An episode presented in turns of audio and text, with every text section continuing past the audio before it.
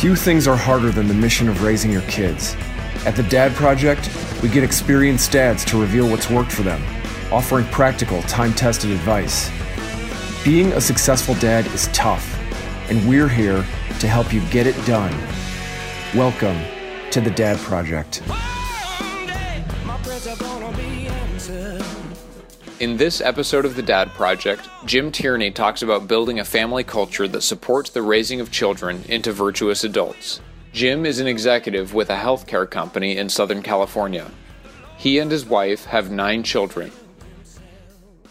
In this talk about family culture, I'm actually going to start by drawing on examples from my professional life to illustrate the importance of culture. So, in my career, I've had the good fortune to work in a few organizations, both in the public sector and in the private sector, that are very good at inculcating, even indoctrinating people into their culture. The most profoundly successful organizational culture that I've been associated with is that of the US Marine Corps. I mean, try to recall for a moment the marketing campaigns of the Marines versus any other military service. While the Army and the Navy promise adventure, money for college, a $40,000 signing bonus, the chance to be an army of one, the Marine Corps somehow simultaneously condescends to and yet inspires the audience with the message, you probably can't cut it. Maybe you can be one of us. With that, it gets people to self select in, and then the Marines set about an intense, grueling process of enculturation, the result of which is a culture that is cultish. And having been there myself and still being a believer in it, I can tell you that this enculturation boils down essentially to one thing. It's not merely that Marines do or can do or are expected to do X, Y, and Z to be considered competent. It's that a Marine is. Being a Marine is who you are, not necessarily what you do, how you act, how you talk, how many push ups you can do, although those sorts of things are a secondary part of it. Rather, being a Marine is an indelible mark. I can tell you that desired actions and behaviors tend to follow from the who we are, but they aren't the fundamental thing. You earn the title Marine and you're changed forever. Keep your eye out for bumper stickers. My grandson is in the Air Force. My grandson is a United States Marine. Now, look, I'm not trying to give you a re- recruiting pitch. All this is to say that in my professional life, I've experienced firsthand that a culture that defines its members in the terms, this is who we are, impacts those members deeply and forever. What are the results of this enculturation? Certainly, Marines have done many brave things for their country and their comrades in war and in peace, but that's true of members of all the armed services. Soldiers, sailors, Marines have all smothered exploding grenades to save their brothers in arms. But let me share with you a quick story from my own experience that for me illustrates the result of this enculturation into who we are.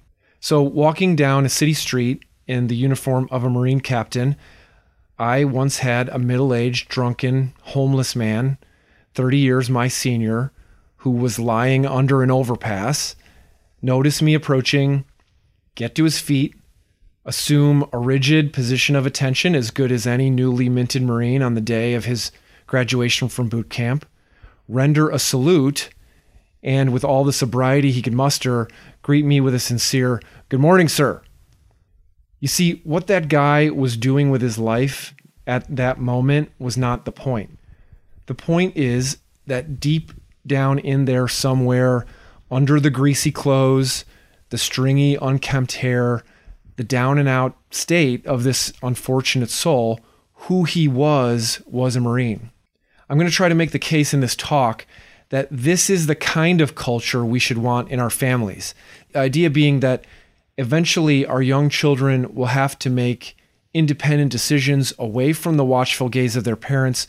And so we want them to have a beacon that they will remain focused on in challenging situations and periods of life hopefully not as unpleasant as homelessness.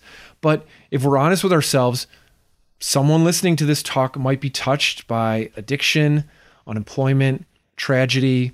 The beacon of family culture can refer our children back to a very developed sense of who they are, what family they're a part of, and what is right and what is wrong.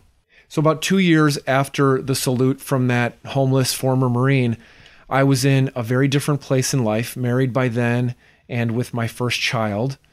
And I had the daunting and terrifying realization that I was now responsible for shepherding this boy to adulthood in the midst of a broader American culture that was going to work against me, that was going to try to peel him away from me and raise him apart from me an environment that was going to aggressively try to force itself on this innocent little boy through any number of channels from the education system to media to technologies yet unheard of.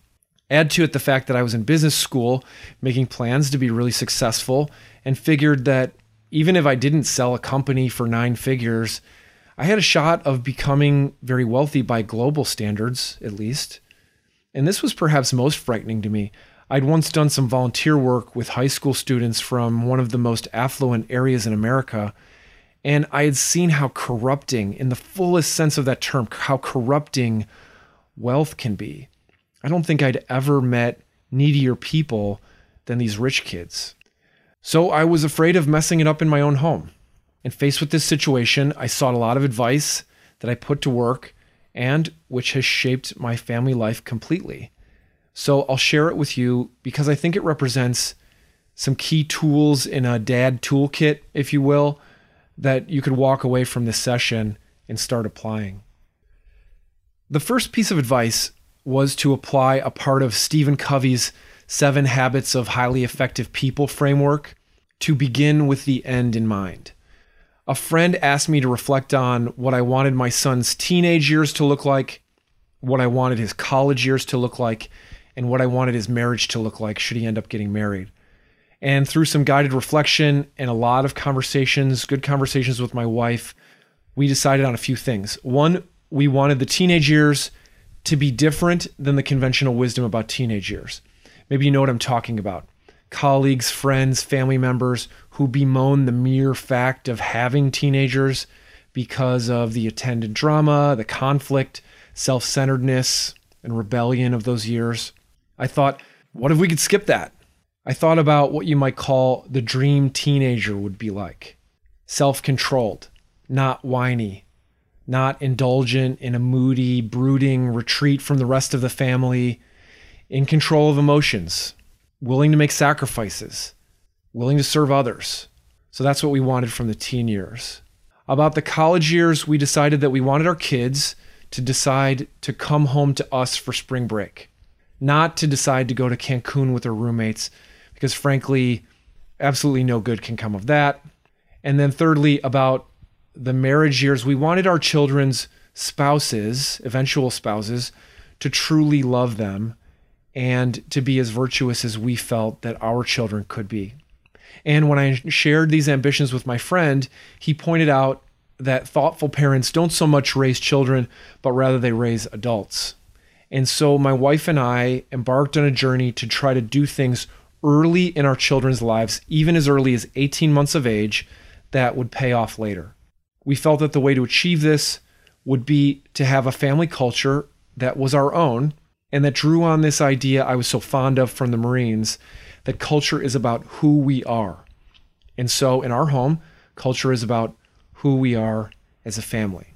I'm going to talk first about the role my wife and I play family culture starts with us. And so we made some rules for our family culture that apply directly to us as a couple. So in our family, we don't argue in front of the children. We show affection to each other. We show a willingness to apologize to each other, even in front of the children. Uh, both of us have our antennae up for kids playing mom against dad. We're on what we call team grown up, and we're very disciplined about asking our kids for most of their requests have you talked to mom about this already? And what did she say? Have you talked to dad about this already? And what did he say? Next, we tell the truth to our kids and we don't rely on empty threats. So when it's time to leave the local playground and a toddler doesn't want to leave, we don't say, okay, you can stay, but I'm leaving. Because if we don't get in the car and drive away, leaving the toddler at the park, which would be insane, uh, that child learns that we don't really mean what we say. We don't, out of frustration, yell, if you don't pick up these clothes, I'm going to throw them all in the garbage. Because if we really weren't willing to follow through on that, again, we come off as not meaning what we say. We want to not use empty threats. We want to tell the truth to our kids. Next, we don't let bad behavior slide without consequences. We don't let kids get away with being thoughtless about others' feelings. And we don't set up on the unrealistic expectation that there are no disappointments in life or that throwing a fit is the way to get what you want. We've had to psych ourselves up to hold the line on these things because they take a lot of work. Uh, next, I'll say we are comfortable with authority.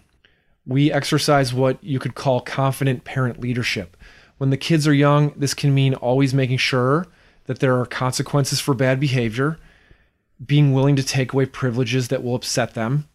And as the kids get older, confident parent leadership can mean being willing to make unpopular decisions about what kids wear, who they hang out with, what the family's limitations on technology are.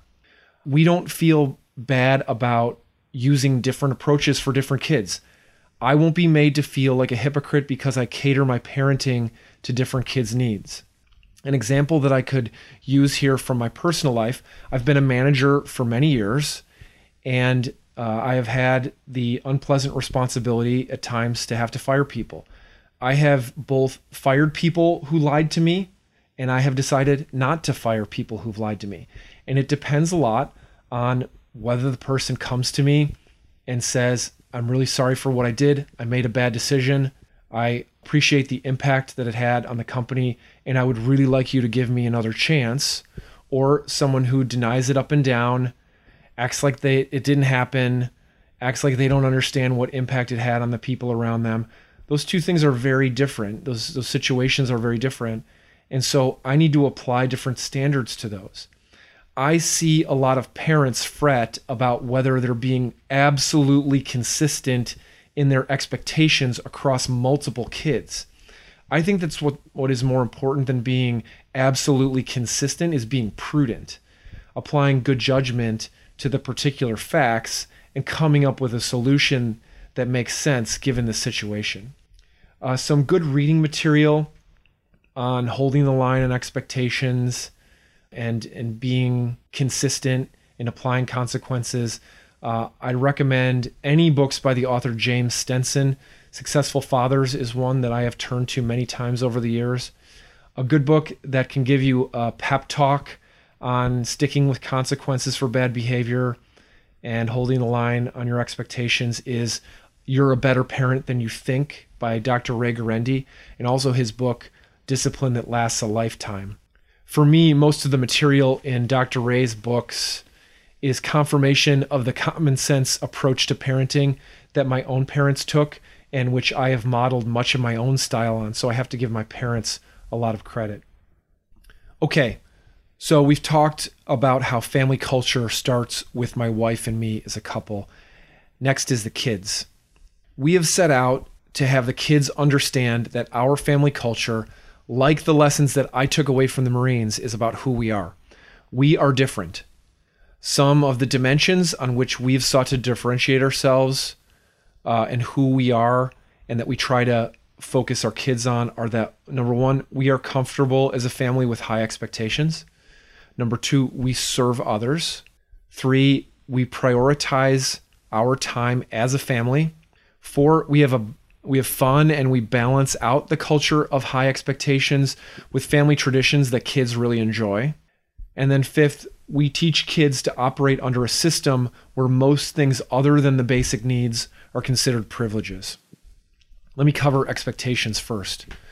My own experience is that kids can start to have a basic sense of right and wrong at about 18 months of age and can definitely be expected to obey certain instructions. So the family culture we settled on was one in which, during the early years, there's a lot of emphasis on high expectations for behavior. We always have consequences for bad behavior. Sometimes we notice that the child is too young to understand, so we're quick to decide, hey, it's too early, let's give it another month and try again. But let me give you an example of how consequences play out in our house when it comes to toddlers. So we have a rule that we are not allowed to throw toys in our house We want to reinforce respect for family property from an early age because we don't want to end up with teenagers who don't respect the family car, the house, etc. And so coming back to the toddler, if the toddler throws a toy, we ask them to pick it up and that's it. That's the consequence. It can be very gentle, but we're very committed to consistently applying it. If they won't pick up the toy, we'll ask several more times, giving them a lot of chances. We want them to decide to pick it up on their own without it having to escalate. If they continue to refuse, one of us will get up from the sofa, guide the child's hand to pick up the toy, then walk with them to the toy box and put it back they don't like this. And they learn what the rule is, that they don't like the consequences, as trivial as they might be to us, and that when mom or dad reminds me what the rule is, I need to do it. Over time, with multiple times learning this lesson, I found that you can catch a kid mid wind up getting ready to hurl a toy across the room or throw sand in the face of another kid at the playground. You can say their name in the right tone of voice and stop the behavior before it happens. But that requires having worked on it many times prior to that. Being insistent on this can be really exhausting. And if it just seems like common sense to you and it's stuff that you're doing already, then you're doing great. If, however, you're living under a reign of toddler terror and feel like it'll never end, you might want to give yourself a pep talk and try to get consistent on consequences. It's better than fighting these battles in the teen years. Not to say that there aren't some battles with teenagers, but if kids are accustomed to expectations for behavior and have had them applied to them over time, I find that even when teenagers disagree with their parents' approach, they can at least more easily accept it. Also, I think it's important for us to realize that someone or something is going to exercise authority over our children. The world will discipline them if we don't, and it will hurt a lot more if it comes in adulthood after many years of getting used to not having any consequences. So I believe that we have to love our children enough to give them the gift of discipline ourselves. One more point on parent leadership. If school is a bad influence on our kids, or if it's too early to tell and you're not sure, if it's at all possible for you, you might think about picking a school where kids can have good friends, where the kids come from families who are also very thoughtful and intentional about the raising of children. I've found that if you can identify a school community like that, even though we may be different from other families in how we execute our expectations, our family culture doesn't seem to our kids as though it's from another planet. There are other families out there who care just as much. And as kids get older, this can help them give them the perspective that because I don't, for example, get unfettered access to video games doesn't mean that I'm the only one. Maybe picking a school is impossible for you. That's okay. You might just have to work a little harder or maybe launch your own school. Okay, so we've spent a lot of time here on expectations. I want to move on to serving others. Our kids have assigned chores from an early age. I've found that toddlers can sort laundry into lights and darks, or they can sort the silverware coming out of the dishwasher. And I find that if we can help them feel that they are truly assisting the family, little kids really get into it. Another thing that we expect is that our older children are going to serve younger children at meals. Big kids don't get to elbow their way to the front of the line and take a big piece right from the middle of the tray of lasagna. They have to make sure their younger siblings are served first.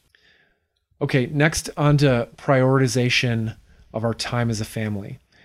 Family time in our culture and the family dinner take priority. This can mean that sports and other activities have to take a back seat to family time. And there have been times when we've chosen a less competitive local rec league over a traveling team because we simply weren't willing to sacrifice family time in the way that the travel team would require. If all these expectations sound demanding, they are. You might wonder if kids can handle it. Well, we make sure to have a lot of fun as a family too and to have a lot of family celebrations and traditions that provide a counterbalance to the high expectations. So we've actually found that kids can thrive in a strong family culture. We are very intentional about celebrating family milestones and having traditions like movie nights and board game nights, reading aloud as a family, going to the beach together, encouraging our kids to have their friends over to our, our home. And I think we've seen a lot of indications that even our teenagers really look forward to the family festivities that they know are coming up on the calendar. On the expectation side of our of our culture, it's gratifying to see our kids start to discern, be able to articulate how we are different from say public figures who behave badly and from other families we encounter who don't have our level of expectations and therefore exhibit very different behavior. And on the family fun side, it's great to see our kids' excitement when they ask to include friends on some of our family traditions.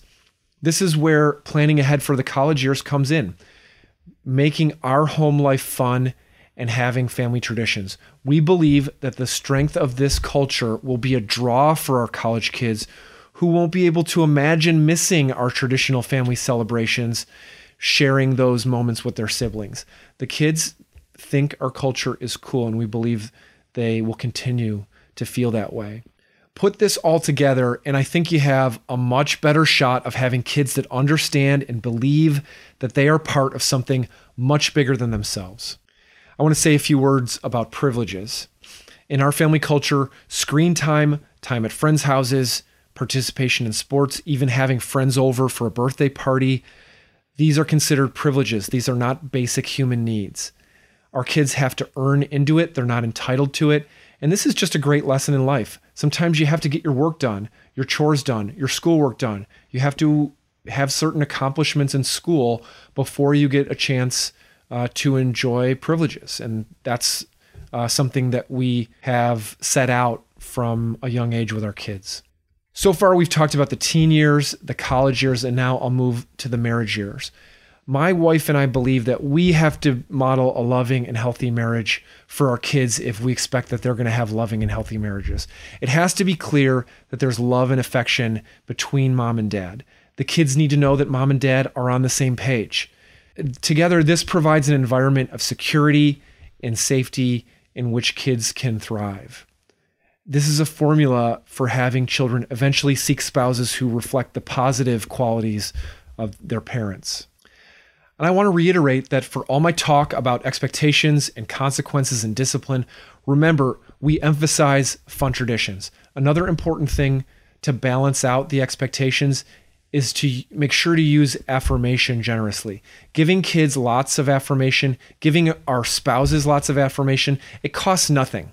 And it'll make it much more likely that our kids will not go and seek it somewhere else. Uh, I'll lastly add that we dads need to be self sacrificing in marriage and family life. We should take the heel of the loaf of bread. We should take the bruised banana. We should select for ourselves the worst seat in the row that we pick when we go to the movies together. If we want our kids to grow up to be selfless, we need to show them what that looks like. I've given you a lot of tips and tricks that I've picked up from others on my journey. If you're in a place where you think some of them could work for you, but they would be pretty new, I encourage you to speak with your wife about it. Have a whole series of conversations about it if necessary. Pick things that you can be on the same page about. Family culture is something that develops and that can't be forced. We added all these things over time. We tried some things that worked really well for other great families and didn't work for us, so we got rid of them. Some things work for a while or work for one kid, but they're less applicable to others. All this is to say that this talk is not an infallible playbook for your family, but rather a summary of some of the aspects of one family's culture. So, my final encouragement to you is to be con- that confident parent leader who thoughtfully and decisively works to build the culture that will support and reinforce the ambitions that you have for your family. Hey, thanks for listening to the Dad Project. If this talk was valuable to you, please go to our website at dadproject.net and make a voluntary one time or recurring donation to help support our operations. Any amount helps. Catch you next time at the Dad Project.